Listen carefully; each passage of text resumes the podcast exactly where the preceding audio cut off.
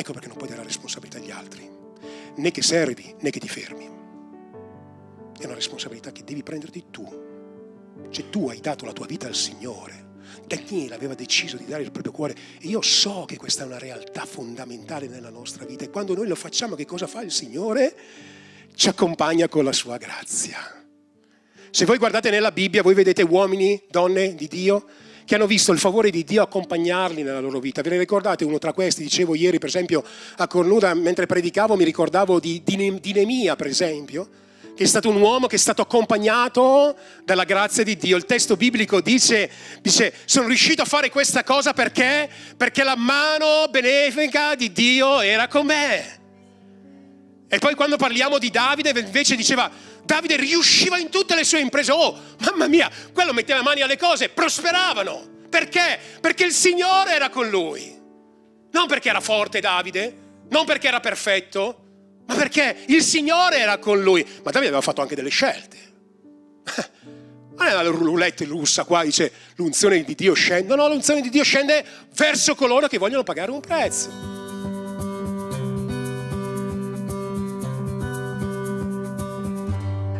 Eh, prima di passare alla parola di Dio vorrei parlarvi questa mattina di Whitney Houston.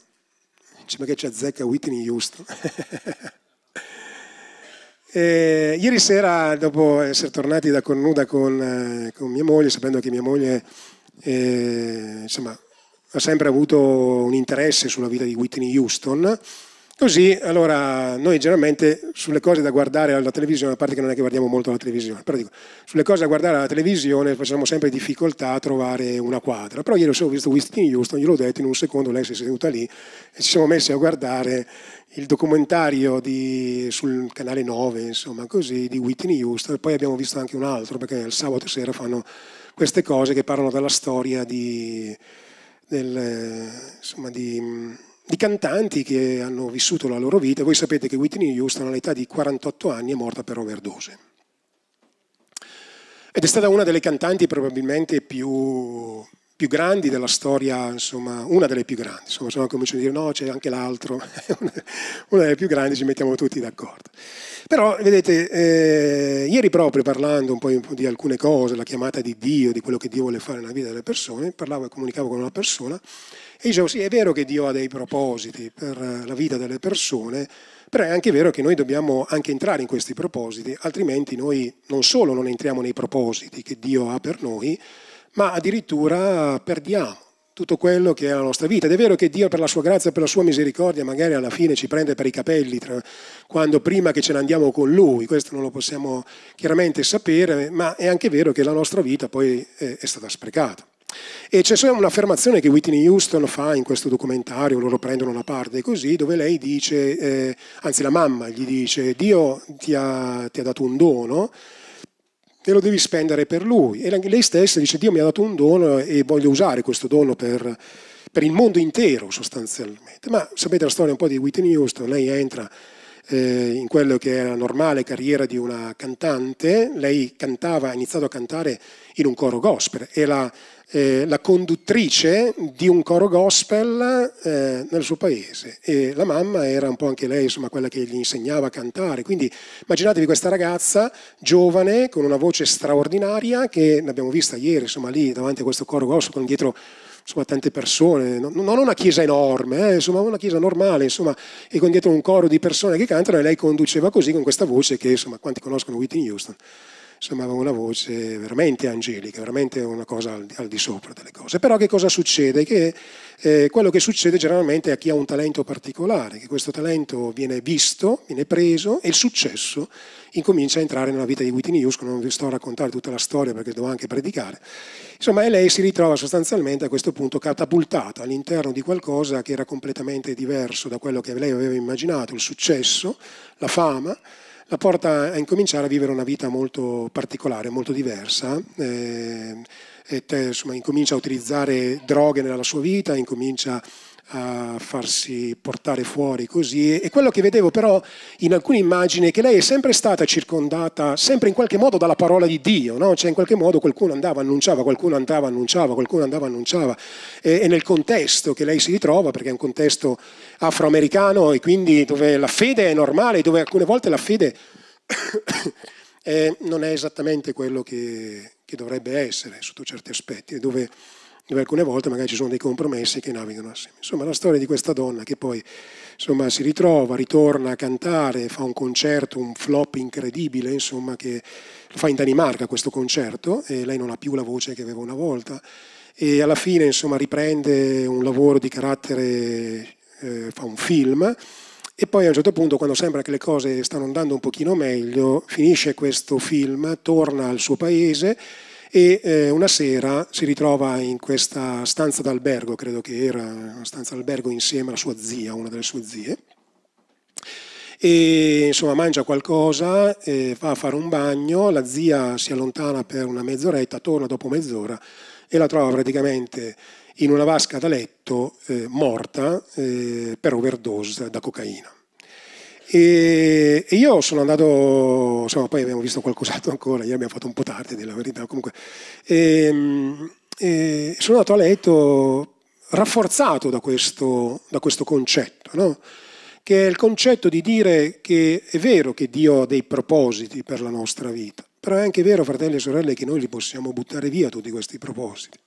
È anche vero che noi possiamo sprecare la nostra vita, è anche vero che noi possiamo sprecare la nostra chiamata, è anche vero che noi possiamo decidere di dedicare i nostri talenti, le nostre capacità ad altro nella vita. E non è che Dio ci impedirà di fare altro, Dio ci lascerà nel fare altro, ma noi avremo quantomeno sprecato la nostra vita. E quindi l'idea se Dio ha un proposito per noi, sicuramente avverrà, è un'idea umana, non è un'idea biblica, nel senso di dire Dio ha un proposito per noi, ma è anche vero che noi abbiamo la responsabilità di entrare in quel proposito. E ve lo spiego così e concludo, poi vi, vi garantisco, non lo so se predicherò poco, però questo è il punto punto che vorrei darvi è proprio questo.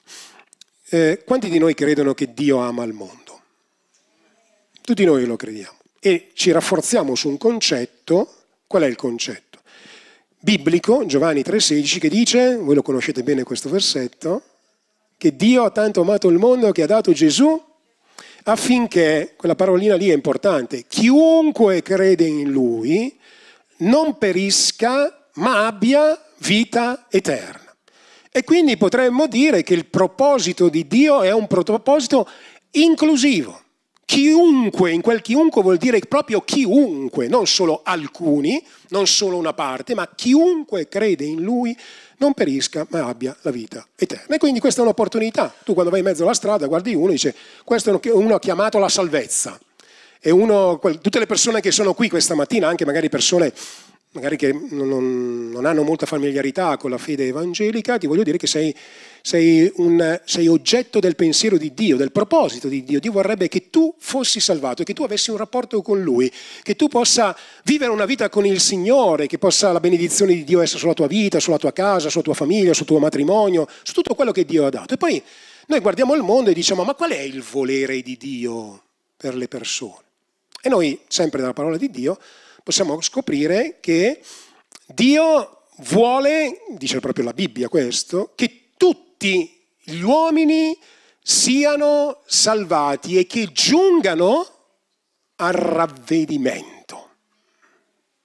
Questo è il volere di Dio, questo è il proposito di Dio, questo è il desiderio che Dio ha proprio per la sua vita, no? per la nostra vita, per il mondo intero, per ogni persona, nessuna esclusa, nemmeno tu sei escluso o esclusa da quello che è il proposito che Dio ha per la tua vita e noi abbiamo un Dio onnipotente.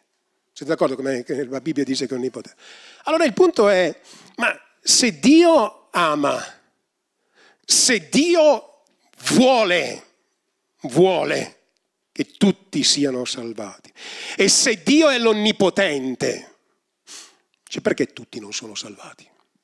Perché tutti non credono in Dio? Perché tutti non entrano in un proposito, il proposito di Dio? Perché? È una domanda. Perché, per esempio, Dio dovrebbe avere un, un, un, progetto per la tua vita, non so, per beauty per esempio, un progetto, un dono, una capacità, un talento, beauty si faccia sentire al centro dell'attenzione oggi, cioè così, e però dice, ma, ma allora beauty sicuramente entrerà nel progetto che Dio ha per lei? La verità è che la Bibbia dice che questo non è garanzia, perché ognuno di noi, così come il mondo, così come i nostri figli, così come le persone, abbiamo nella nostra vita un potere. E sapete qual è questo potere? Il potere della scelta. Siamo noi che scegliamo.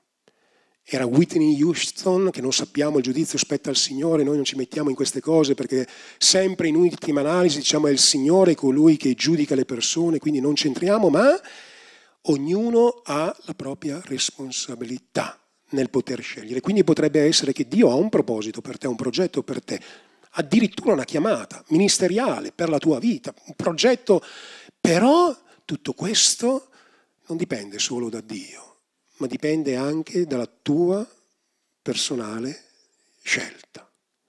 Ho vent'anni, voglio servire il Signore, ne ho 50, voglio servire il Signore, faccio vent'anni perché è più facile parlarne, 15 anni. Un uomo come Daniele, chiamato a 15 anni da Dio, capitolo 1 di Daniele, da Daniele era un adolescente, capitolo 12 Daniele aveva 80 anni, ma la sua vita è stata spesa per il Signore. Pensate se Daniele avesse detto no, Dio avrebbe scelto qualcun altro. E Daniele poi a 80 anni, magari per la grazia di Dio, Dio lo, lo recuperava, sì, ma la sua vita sarebbe stata sprecata. E allora la domanda che io mi sono fatto ieri, e la responsabilità per cui prima vi ho parlato, dice fratelli, cerchiamo di venire al mercoledì in chiesa perché qui cioè, già facendo un po' di attività spirituale stiamo in piedi proprio, sapete come? Così. E dico, cioè, ma, ma, noi che cosa vogliamo fare? Dio mi ha dato uno, guarda, è fortissima quell'espressione. Dio mi ha dato un dono straordinario. Queste sono parole di Whitney Houston. Dice, Dio mi ha dato un dono straordinario. E non è che a tutti capita una roba così. È vero, cara Whitney, Dio ti ha dato un, un, un dono straordinario, ma tu sei responsabile per il dono che Dio ti ha dato. Anzi, la Bibbia dice che siamo addirittura più responsabili, perché chi ha molto è stato dato, molto sarà ridomandato.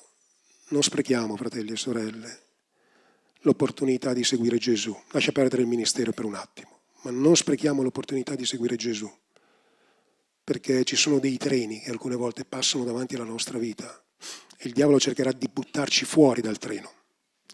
Il diavolo cercherà di distrarci finché non prendiamo il treno. Il diavolo cercherà in qualche modo di portarci lontano dal cammino con Gesù. E vedete, le cose non avvengono mai così. Whitney Houston non si è trovata in un bagno in overdose così si è trovata per aver fatto tante piccole scelte, sempre progressive, che, che hanno veramente distrutto un dono straordinario, ma non è il dono del canto, perché alla fine quando canta cioè, non, non, era più lei, ma proprio era una, una, ragazza bellissima. E dopo qualche anno, qualche decina d'anno la vedi, era segnata dalla droga, dall'alcol, dalla, dal successo che aveva preso. E fratelli, non è che dobbiamo diventare Whitney Houston, cioè, io non sono Whitney Houston, no, no. Ma vedete, alcune volte ci sono altre cose che si mettono nella nostra vita. E allora io questa mattina ti voglio dire, non sprecare la tua vita, perché il tempo passa, la vita passa e noi nemmeno ce ne accorgiamo. E poi un giorno magari arriveremo, magari a 60 anni, 70 anni, diciamo, ma che ho fatto? Se avessi servito Dio, se avessi seguito Gesù veramente, quante cose sarebbero state diverse nella mia vita. Allora, fratelli e sorelle, usciamo un po' dall'idea deterministica, Dio determina e noi dobbiamo sicuramente... No, Dio ha dei propositi per la nostra vita, ma noi in quei propositi ci centriamo se noi ci prendiamo le nostre responsabilità. Questo è un messaggio di maturità, non è il messaggio che alcune volte vogliamo sentirci dire. Sapete quel messaggio che vogliamo sentirci dire? Dice, non ti preoccupare, vivi come vuoi, tanto la benedizione è sulla tua vita. Non ti preoccupare, vivi nel peccato, tanto il Signore ti salva lo stesso. Non ti preoccupare, vivi lontano da Dio, vieni una volta quando vuoi. Quando è che vuoi andare in chiesa? Quando vuoi, siamo nella libertà. Cioè, una domenica sì, tre domeniche no, ma dove vai così? dove andiamo così? Dove, dove, dove, andiamo, fratelli e sorelle? Eh, noi, non, noi, dobbiamo essere seri. E dobbiamo, eh, siete d'accordo con me, fratelli e sorelle? E, e dobbiamo dire, sì, Dio ha un proposito per me. Sì, Dio mi ha messo un dono, ma io lo voglio spendere per Dio. E più il dono è palese nella mia vita, più io ho una responsabilità. Se è un dono, lo devo spendere per il Signore. Se ho una vita, la voglio spendere per il Signore. Ho già predicato in effetti. Però io voglio pregare che Dio ci dia grazia. Poi parleremo un pochino su un altro soggetto, ma prego che questa parola possa aggiungersi a quello che dirò fra poco, nel nome di Gesù. Padre, noi ti ringraziamo perché ancora questa mattina tu vuoi benedire la nostra vita, vuoi toccare i nostri cuori. E io prego che ogni persona qui presente, anche quanti ci stanno ascoltando via internet, possano essere toccati da questa parola. È vero che tu hai un proposito di salvezza, di benedizione, di servizio per la vita di ognuno di noi. Ma è anche vero, Signore, che tu ci chiami a prenderci le nostre responsabilità. Non possiamo trattare il tuo regno, la tua parola, come qualcosa di non importante. Vogliamo parlare e vogliamo usare la nostra vita per viverla per te. E arriveranno dei momenti nei quali tu ci chiamerai a riorganizzarci per poter spendere la nostra vita per te. E questo sarà per noi un'opportunità. Io prego che nessuna delle persone qui presenti, nessuna delle persone che mi stanno ascoltando possa perdere l'opportunità di dare interamente la propria vita a te.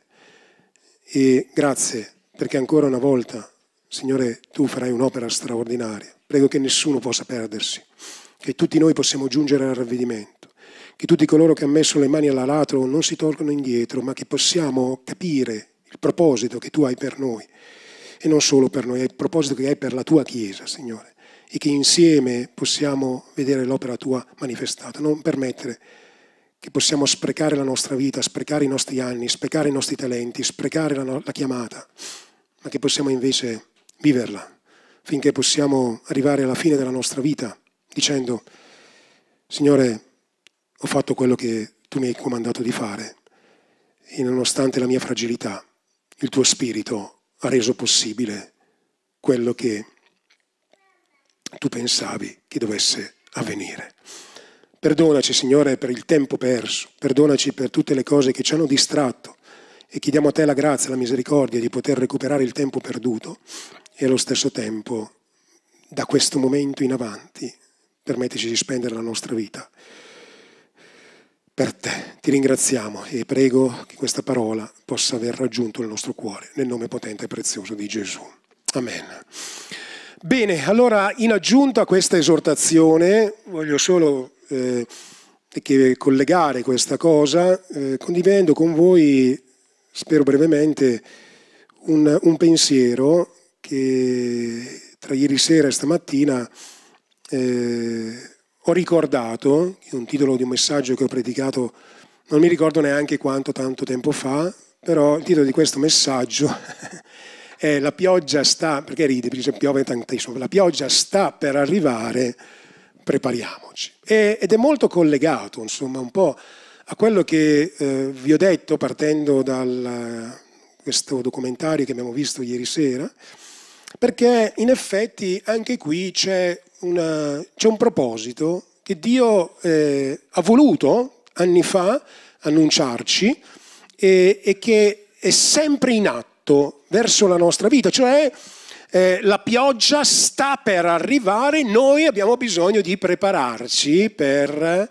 accogliere quella pioggia, per ricevere quella pioggia. C'è qualcuno che vuole ricevere una benedizione, una pioggia di benedizione?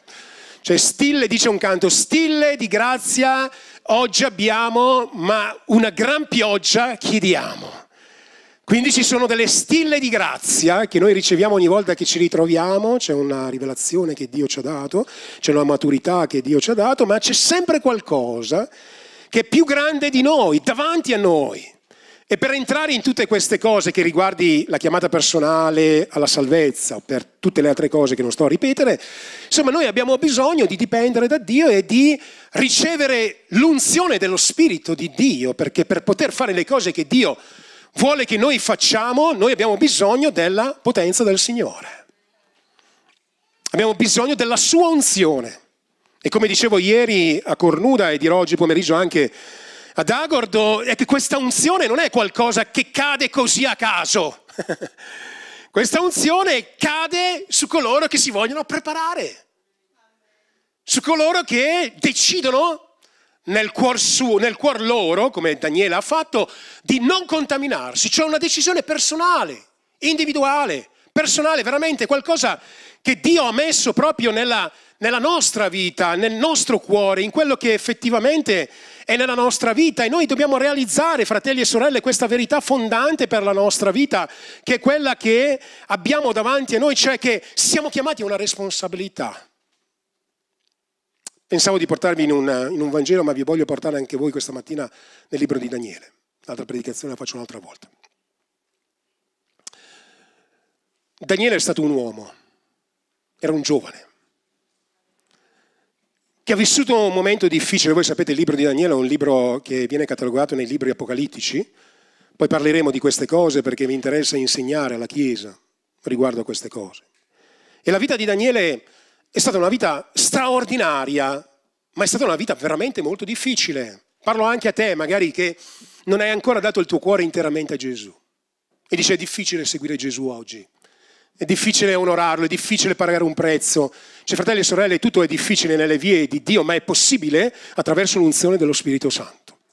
E che cosa era successo a Daniele? Daniele era un adolescente, non sappiamo esattamente la sua età, ma immaginatevi un giovane oggi di questa generazione che viene preso, perché così era successo. Babilonia aveva invaso Gerusalemme, aveva assediato Gerusalemme, aveva distrutto il Tempio di Gerusalemme. Immaginatevi che qualcuno, una nazione straniera, venga qui e faccia distrugga un po' quello che sta succedendo in alcune parti del mondo e a un certo punto non solo distrugge, ammazza, toglie dignità a quel popolo attraverso una guerra spietata, perché i babilonesi erano spietati, ma addirittura prende il popolo e li porta in deportazione, li porta in Babilonia. Immaginatevi un giovane oggi, 17, 16, 17, 18, 19, 20 anni, quell'età lì che viene presa, viene portato via dalla propria casa, viene portato via proprie, dalla propria cultura, viene portato via proprio, dal proprio linguaggio e viene catapultato in un luogo completamente diverso, difficile da dover accettare. E lui si ritrova con la sua identità. Daniele era un ebreo Daniele apparteneva al popolo di Dio. Daniele riconosceva, sapeva, finché era piccolo, aveva ricevuto l'istruzione della parola di Dio, come tanti giovani che sono qui presenti oggi, ci sono giovani qui che conoscono la Bibbia meglio di tanti altri.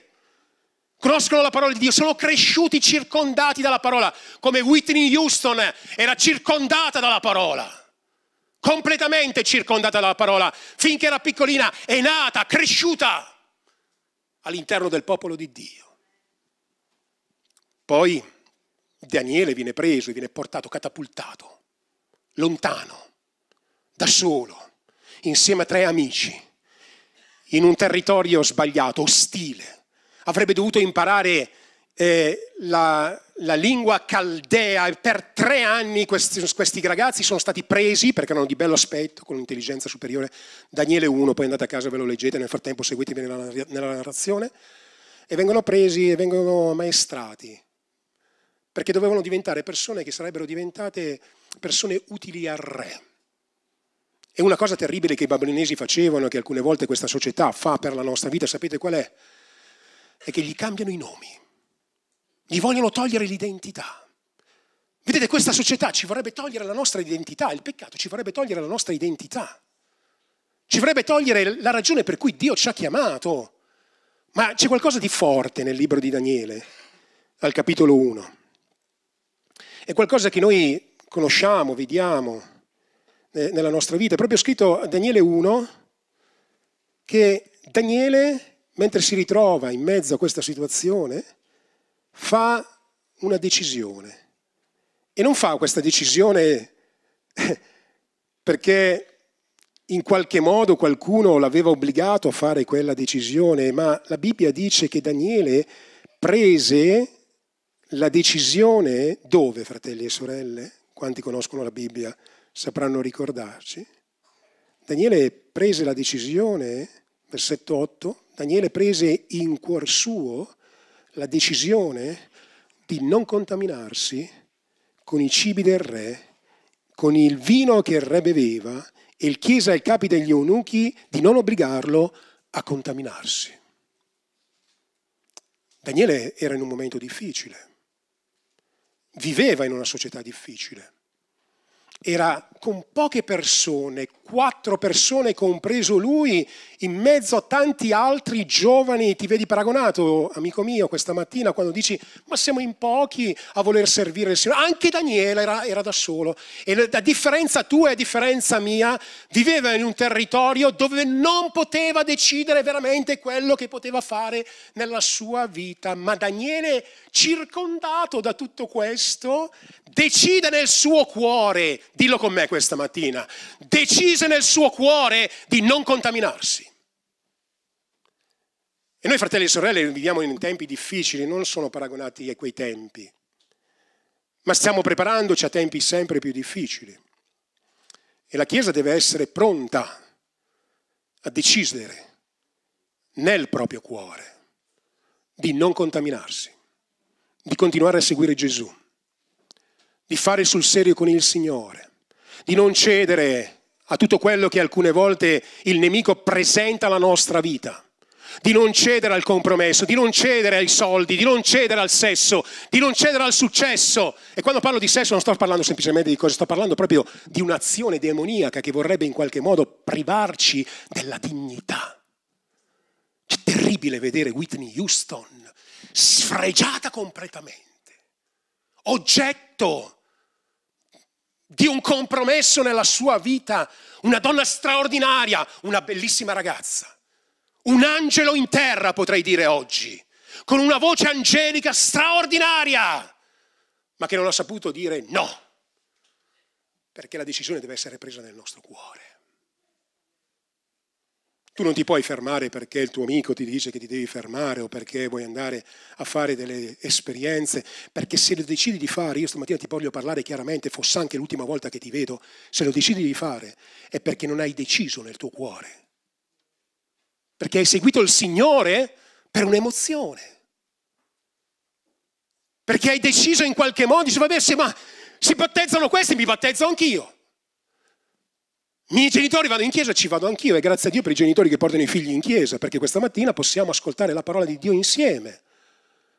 Ma questo non vuol dire aver deciso nel proprio cuore, perché se hai deciso nel tuo cuore di servire Dio, a te non ti interessa cosa fanno gli altri. Tu scegli per la tua vita, perché tu sei responsabile per la tua vita, perché noi lo siamo. A me non mi interessa se qualcuno smette di servire il Signore. Io sono responsabile per la mia vita. A te non ti deve interessare se qualcuno smette di servire Dio. Tu sei responsabile per la tua vita. E arriveranno dei momenti nei quali, fratelli, se è vero quello che la Bibbia dice, è vero ed è vero, la Bibbia dice che l'amore dei più sì, si raffredderanno. Quindi questo significa, ma l'amore dei più, fratelli e sorelle, non l'amore dei meno, dei pochi, no, forse qualcuno si allontanerà. Alcuni apostateranno dalla fede, molti apostateranno dalla fede. Significa che io sto camminando, sto camminando con Angelo, vieni. E a un certo punto, mentre sto camminando con Angelo, io faccio il santo e lui fa il peccatore, chiaramente. È perché funziona così, no? come nelle visioni. Cioè, ho visto la luce, ero nella luce, gli altri nelle tenebre. Angelo si ferma perché decide di fare una scelta diversa da quella che era il proposito di, di Dio sulla sua vita. Non è che Dio gli impedisce di fare la scelta, lo farà. Deciderà di spendere meno tempo per Dio, meno tempo per la parola di Dio, meno tempo per il Signore, di dedicarsi ad altre cose e poi progressivamente, perché funziona così, non è che le cose avvengono così, non è che Whitney Houston si è trovata lì con un ago nel braccio, improvvisamente Whitney Houston mentre cantava in chiesa si è ritrovata lì, no fratelli, sono delle scelte progressive lui a un certo punto si allontana da Dio, grazie. E io mi ritrovo in difficoltà perché Angelo, fratello, no. E tu dici che, che cosa devo fare io adesso? Sei deciso nel tuo cuore di seguire Dio, tu non ti fermerai. Anche se ti ritrovi in Babilonia con tre persone, solo tre persone con te, ma sai di essere al centro della volontà di Dio, tu deciderai nel tuo cuore di non contaminarti e di continuare a seguire Gesù. Sapete perché la vita di Daniele per me è straordinaria questa mattina? Non perché fosse perfetto, perché Daniele non era perfetto, ma perché lui fa una decisione nel suo cuore. E vedete, quando tu fai una decisione nel tuo cuore, quando noi facciamo una decisione nel nostro cuore, seguono sempre delle azioni. Siete d'accordo con me? Non è che io decido di servire Dio e poi vivo una vita che è esattamente il contrario dell'Evangelo. Se ho deciso di seguire il Signore, che cosa succede poi? Scelgo in coerenza di fare una cosa. E Daniele fa una cosa straordinaria perché che cosa fa? Decide di andare dal capo degli eunuchi per chiedergli il favore di non contaminarsi con i cibi del re. Quello che è scritto di straordinario è che il versetto 9 dice Dio fece trovare grazia e compassione presso il capo degli eunuchi. E vedete, noi dobbiamo imparare questa cosa, lo dico anche ai giovani tante volte. Ma dice, ma fratello, ma, dice, ma io, io, ma io ho la società che mi attira, lo so che c'è la società che ti attira, anch'io ho la società che mi attira. Ma ci sono più le persone che non credono in Dio in questa società delle persone che credono in Dio. Anche Daniele si è trovato esattamente lì, con tre, altro che 44 gatti in fila per tre con il resto di Dio. Erano in tre, più uno quattro, in Babilonia, lontano dalla propria casa, lontano dalla propria cultura, con dei nomi diversi. Ma avevano deciso nel loro cuore di fare la differenza. Avevano deciso nel loro cuore di dire io seguirò il Signore avevano deciso nel loro cuore di non contaminarsi, allora Daniele prende il coraggio e non è facile, fratelli e sorelle, prendere il coraggio e andare davanti al capo degli eunuchi, a colui che aveva il potere di determinare le cose in quel luogo e di dire mi devi fare il favore, devi andare, eh, mi devi permettere di non mangiare come il re ti ha comandato che noi dovessimo mangiare. Eh, cioè, mica è facile. Vai tu al generale dell'esercito, digli io questa cosa non la faccio. Eh, però Daniele aveva deciso nel suo cuore di, di non contaminarsi. E allora che cosa fa? Prendere il coraggio. E proprio perché aveva scelto nel suo cuore, e proprio perché era determinato, non aveva bisogno del papà e della mamma che dicevano vieni in chiesa. no, dice vado io da quello, incomincia a prendersi le proprie responsabilità, incomincia a diventare un uomo. E io questa mattina ti voglio dire che devi diventare un uomo, devi diventare una donna, Devi prenderti le tue responsabilità. Beauty, ti devi prendere le tue responsabilità. Mary, Paola, ognuno di voi, metto tutti voi. Vi dovete prendere le vostre responsabilità. Davide, ti devi prendere le tue responsabilità. Voi dovete prendervi le vostre responsabilità. Ognuno di noi ha la propria responsabilità. I nostri figli li possiamo accompagnare fino a un certo punto, ma è arrivato il momento che si devono prendere le proprie responsabilità. Dov'è la generazione che dice io non scenderò nel compromesso? Dove siamo? Dove siamo? Però tante volte noi come genitori troviamo sempre le scuse e sbagliamo. E sbagliamo. Perché è una scelta personale quella di servire Dio. Perché è una scelta che dipende da me. Ci troviamo il modo di poterli fare stare assieme. d'accordo. sì, ma fratelli e sorelle, siamo un gruppo cristiano. Vogliamo cercare Dio. Vogliamo fare la volontà di Dio. Vogliamo vedere persone, uomini e donne che si prendono le proprie responsabilità, che decidono nel proprio cuore. Perché quando scegli nel tuo cuore sei tu che determini quello che fai durante la settimana, il sabato, la domenica. Se sei qui questa mattina è perché questa mattina, insomma, hai deciso di essere qui per onorare il Signore e Dio ti benedirà per questa scelta. Dio ti sta permettendo di ascoltare la sua parola perché hai deciso nel tuo cuore di essere qui di ascoltare la parola di Dio e quanti uomini, quante donne, magari che mi ascoltano anche via internet, alcune volte devono passare dall'adolescenza di carattere spirituale a diventare degli uomini e delle donne di Dio. Della gente che si prende le proprie responsabilità. Dice perché serve? Ma poi se non vado in chiesa, quello, quello pastore si arrabbia. Fratelli, comprendiamo. Io non servo Dio perché qualcun altro si aspetta che io lo faccia. Non lo faccio. Perché ho deciso nel mio cuore di servire Dio. Non è sempre facile. E lo, voi lo sapete, tanti di voi lo sanno. Ma l'abbiamo deciso nel nostro cuore. L'hai deciso nel tuo cuore. Ecco perché non puoi dare la responsabilità agli altri. Né che servi, né che ti fermi. È una responsabilità che devi prenderti tu. Cioè tu hai dato la tua vita al Signore. Daniele aveva deciso di dare il proprio cuore e io so che questa è una realtà fondamentale nella nostra vita e quando noi lo facciamo che cosa fa il Signore? Ci accompagna con la sua grazia. Se voi guardate nella Bibbia, voi vedete uomini, donne di Dio che hanno visto il favore di Dio accompagnarli nella loro vita. Ve ne ricordate uno tra questi? Dicevo ieri, per esempio, a Cornuda, mentre predicavo, mi ricordavo di, di, di Nemia, per esempio, che è stato un uomo che è stato accompagnato dalla grazia di Dio. Il testo biblico dice, dice sono riuscito a fare questa cosa perché? Perché la mano benefica di Dio era con me. E poi quando parliamo di Davide, invece diceva, Davide riusciva in tutte le sue imprese. Oh, mamma mia, quello metteva mani alle cose, prosperavano. Perché? Perché il Signore era con lui. Non perché era forte Davide, non perché era perfetto, ma perché il Signore era con lui. Ma Davide aveva fatto anche delle scelte. Non è la roulette russa qua, dice l'unzione di Dio scende. No, l'unzione di Dio scende verso coloro che vogliono pagare un prezzo. E Isacco, diceva prima Benjamin, diceva Abramo, non Isacco, scavava i pozzi. E tutte le volte che scavava i pozzi, oh, quello trovava l'acqua. Cioè, ma che sei un cecchino dei pozzi? Trovi l'acqua ogni volta. E si spostava e la toccava. E dicevano, ma com'è possibile? La gente era gelosa di Isacco perché tutto quello che faceva veramente riusciva, perché il Signore era con lui, ma non solo perché il Signore era con lui. La Bibbia ci dice che Isacco scavava i pozzi come i padri gli avevano comandato di fare. A lui aveva visto come scavare i pozzi, da Abramo, da suo padre, così si scavano i pozzi, così si serve Dio.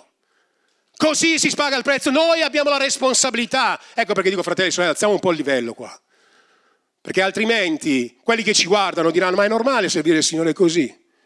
È normale andare in chiesa una volta al mese. Cioè, e i tuoi figli che cosa capiranno del Vangelo? Ma è normale pagare un prezzo basso.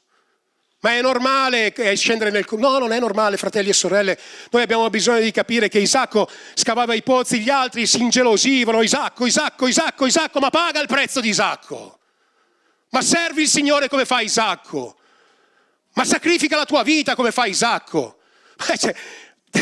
E troverai l'acqua, perché l'unzione di Dio scendeva. E Daniele vede questo nella propria vita. Voi immaginatevi queste tre persone che si ritrovano in Babilonia, nella casa del re, per tre anni per essere preparati. E a un certo punto Daniele fa questa decisione. I suoi amici si accordano a Daniele dicendo facciamo la volontà di Dio assieme, serviamo il Signore veramente, onoriamolo veramente, facciamo tutto quello che, quello che succederà, succederà, ma noi vogliamo seguire il Signore ed è successo una cosa straordinaria dopo dieci giorni. Il capo del, del, del maggiordomo, del, dell'eunuco va e guarda l'aspetto di questi ragazzi. Questi, aspetti, questi ragazzi erano forti, erano più forti di tutti gli altri non, è, non solo erano più forti di tutti gli altri, erano più intelligenti di tutti gli altri. Ed erano persone che avevano ricevuto una porzione speciale della gloria di Dio. Erano in una terra straniera, in un tempo di ostilità, ma avevano deciso di fare la cosa che solo loro potevano decidere, non sprecare la propria vita. La tua vita è troppo preziosa per essere sprecata.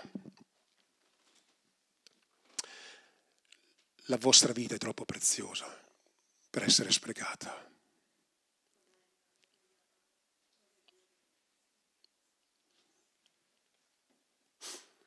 E io non parlo solo ai giovani questa mattina, parlo ai giovani, perché non vorrei che la tua vita facesse la stessa fine. Non dico morto o morta per droga, non voglio nemmeno dirla questa cosa, ma sprecare la propria vita è la cosa più brutta che un uomo e una donna possa mai fare sprecare la propria vita. La vita è così. E qui c'è qualcuno che qualche anno in più di me, mi dire, pastore, è proprio così. Boom! Se ti guardi, 21 febbraio 1975,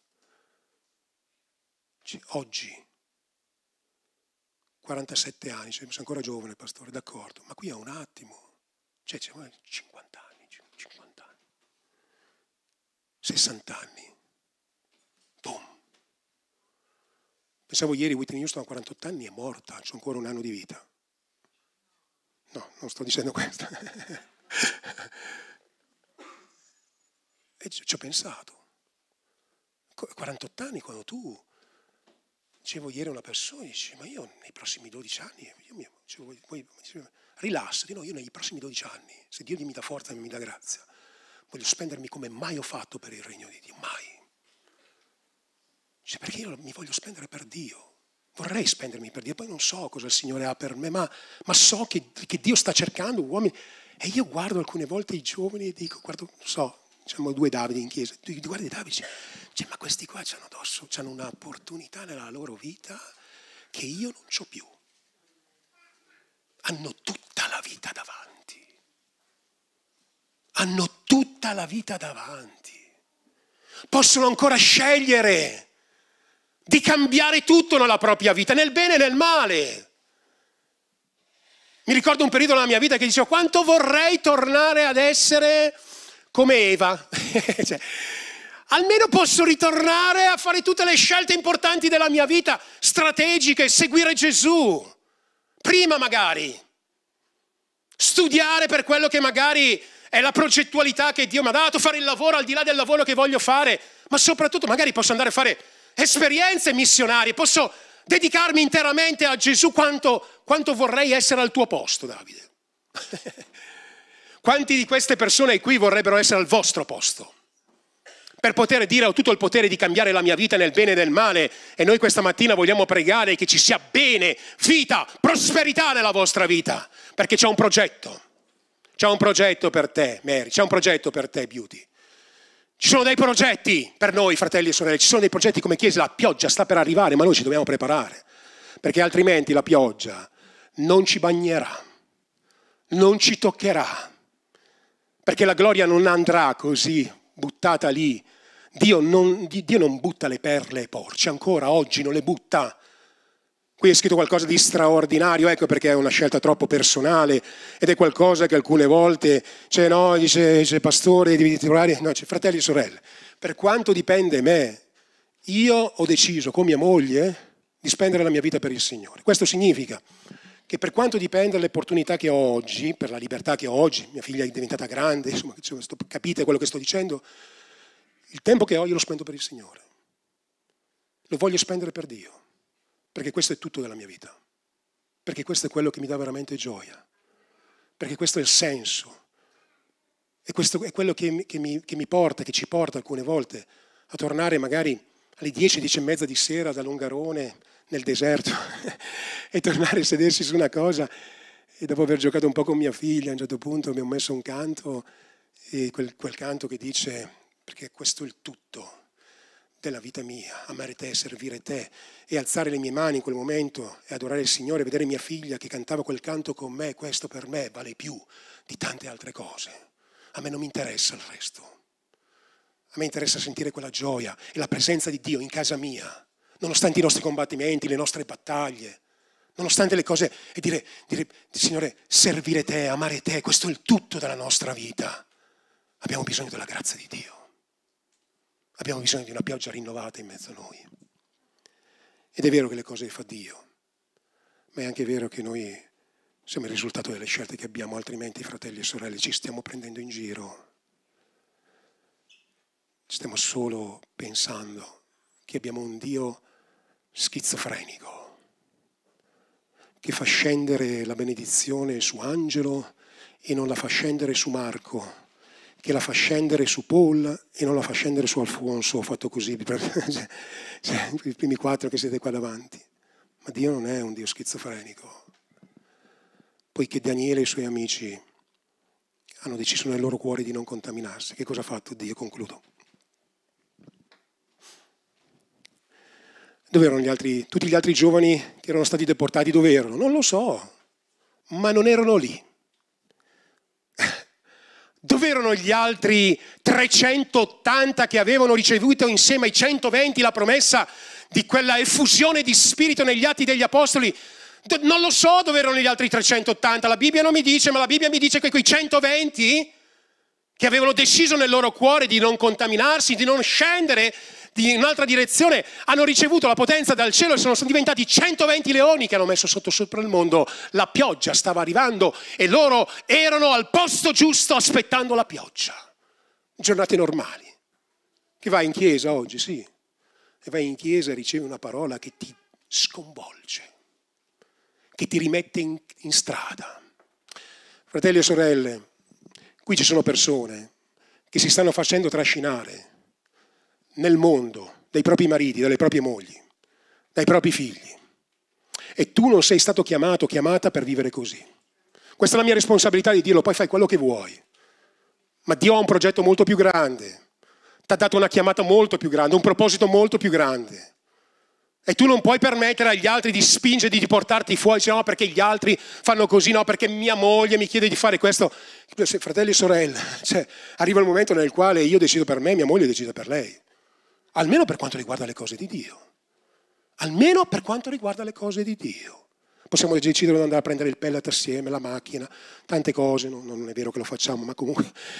Ma per quanto riguarda, cioè, non è che se mi fermo io mia moglie si deve fermare, non è che se mia moglie si ferma io mi devo fermare. È una decisione personale, è una responsabilità personale. E poi ci sono persone che si fermano per questo. E noi non possiamo fare questo, perché se vogliamo la pioggia, quanti di noi vogliono la pioggia? E allora dobbiamo fare le nostre scelte nel nostro cuore.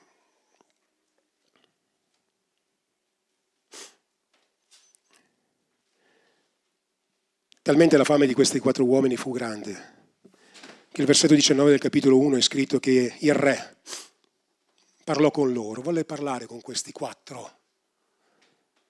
Ma fra tutti quei giovani cioè, quindi parlò con tutti, ma fra tutti quei giovani con cui parlò, nessuno, nessuno, nessuno, dico me, nessuno era uguale, pari.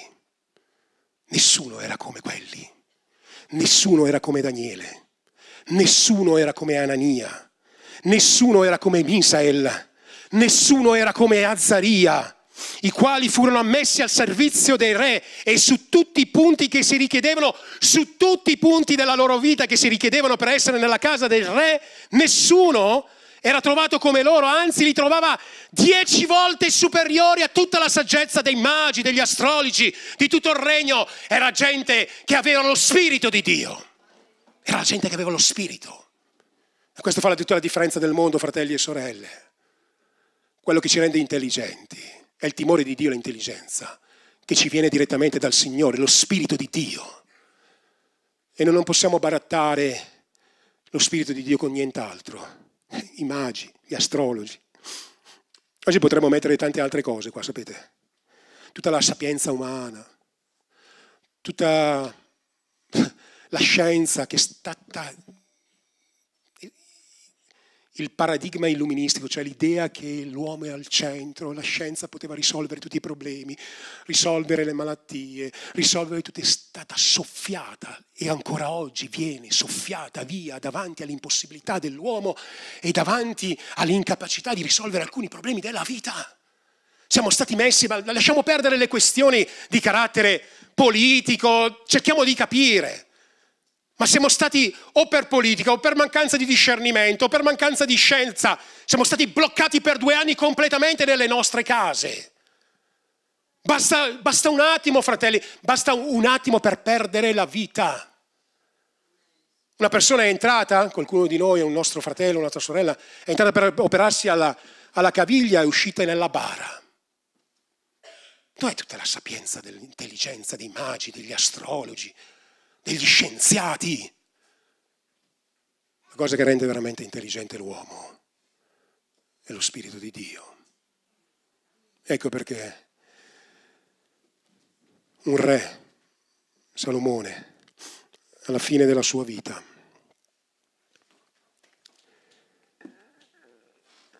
Dopo che aveva anche, approvato anche lui tante cose. Vi ricordate chi era il suo nome? Salomone.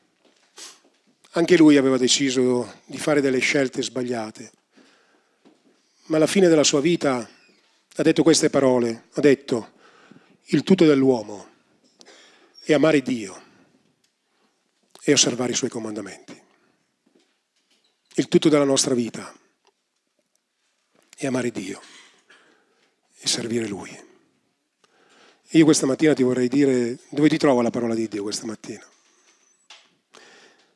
Ho parlato delle tue figlie perché voglio bene alle tue figlie, come ho parlato di Davide e Davidi perché gli voglio bene, mia figlia, tutti i giovani qui presenti.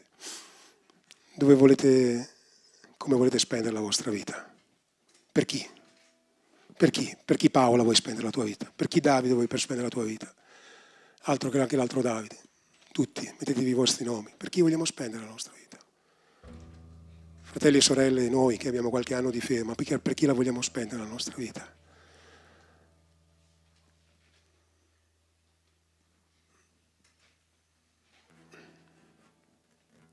Cosa sta pensando Dio per te? Cosa sta pensando Dio per Davide? Noto in questo caso. Boh, non so cosa sta pensando, ma che sta pensando? Vorrei che diventasse un uomo capace di testimoniare nell'Evangelo il pensiero di Dio.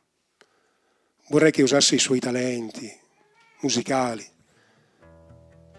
per adorare il mio nome vorrei che non eh, distruggesse la sua vita con cose che non fanno bene. Vorrei che diventasse un mio servo. Vorrei che sia la porta per tanti altri giovani. Vorrei che diventasse come Daniele come un'intelligenza superiore. Vorrei che prendesse il bagaglio biblico, spirituale che ha ricevuto e lo potesse far fruttare vorrei che servisse più di quello che ha fatto, hanno fatto i loro genitori, che, già stanno servendo il Signore, ma di più, di più. Tu cosa vuoi? Vorrei che mia figlia servisse più Dio di quello che io ho fatto. Non sarebbe un problema, benedirei il Signore per questo. ma Dio non determinerà questa cosa sulla tua vita, Davide. Come non la determinerà per Aida, per ognuno di noi, per te, fratello, sorella mia. Per te che magari sei lì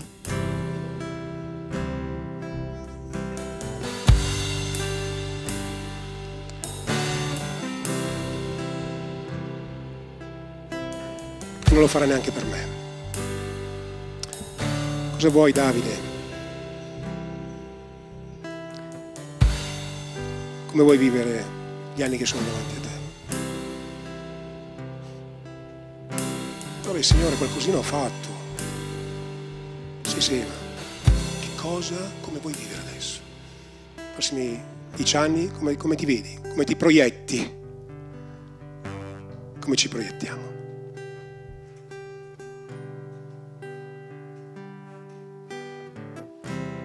non lo determinerà neanche per la mia vita, perché arrivano dei momenti nei quali anch'io mi devo fermare, mi devo rimettere a posto. alcune scelte. E avrò sempre qualcuno che mi dice vai più piano, sempre. E qualcun altro che mi dirà accelera di più, non so. Ma io non posso fare quello che voi pensate che debba fare. Devo fare ciò che Dio ha determinato nel mio cuore, la scelta spetta a me. E io sarò responsabile della mia scelta. Come Whitney Houston è stata responsabile della sua scelta. Come Daniele è stato responsabile della sua scelta. E come tu sei responsabile della tua scelta. Io non so perché quando vieni in chiesa Dio mi dà queste parole, ma io so che l'intenzione di Dio di prenderti per i capelli e di dirti svegliati, perché io mi voglio usare di te, perché la tua vita è troppo preziosa. E perché sto pensando qualcosa per te. Renal Bonche, ti chiamo ad essere un mio servo. Se, se mi dici tu anche no, ti metti in coda agli altri due che mi hanno già detto no. Dio sceglierà un altro, ma noi rimarremo fuori. E un giorno magari ci troveremo in una casa, magari anche bellina, con il giardino, con davanti il mare. Ringrazieremo il Signore per la benedizione. So che ci sono tanti ameni in questo momento nei cuori. In una zona temperata, con il pesce sul tavolo. E non sto dicendo che Dio non possa provvedere questo per noi e che Dio, oltre alle cose che facciamo, ci darà anche la sua benedizione ma sei tutto quello che ti rimane, avrei sprecato la tua vita. E un giorno, se il Signore non ritorna prima, ti ritroverai su un letto, mentre Dio richiama la tua vita. E in quel giorno, forse dirai, se avessi speso la mia vita per Dio me ne sarei andato lo stesso, magari nello stesso giorno. Forse per Whitney Houston non era così, magari avrebbe vissuto ancora per tanti anni. Ma me ne sarei andato con la consapevolezza di aver vissuto per Gesù. C'è chi era Filippo,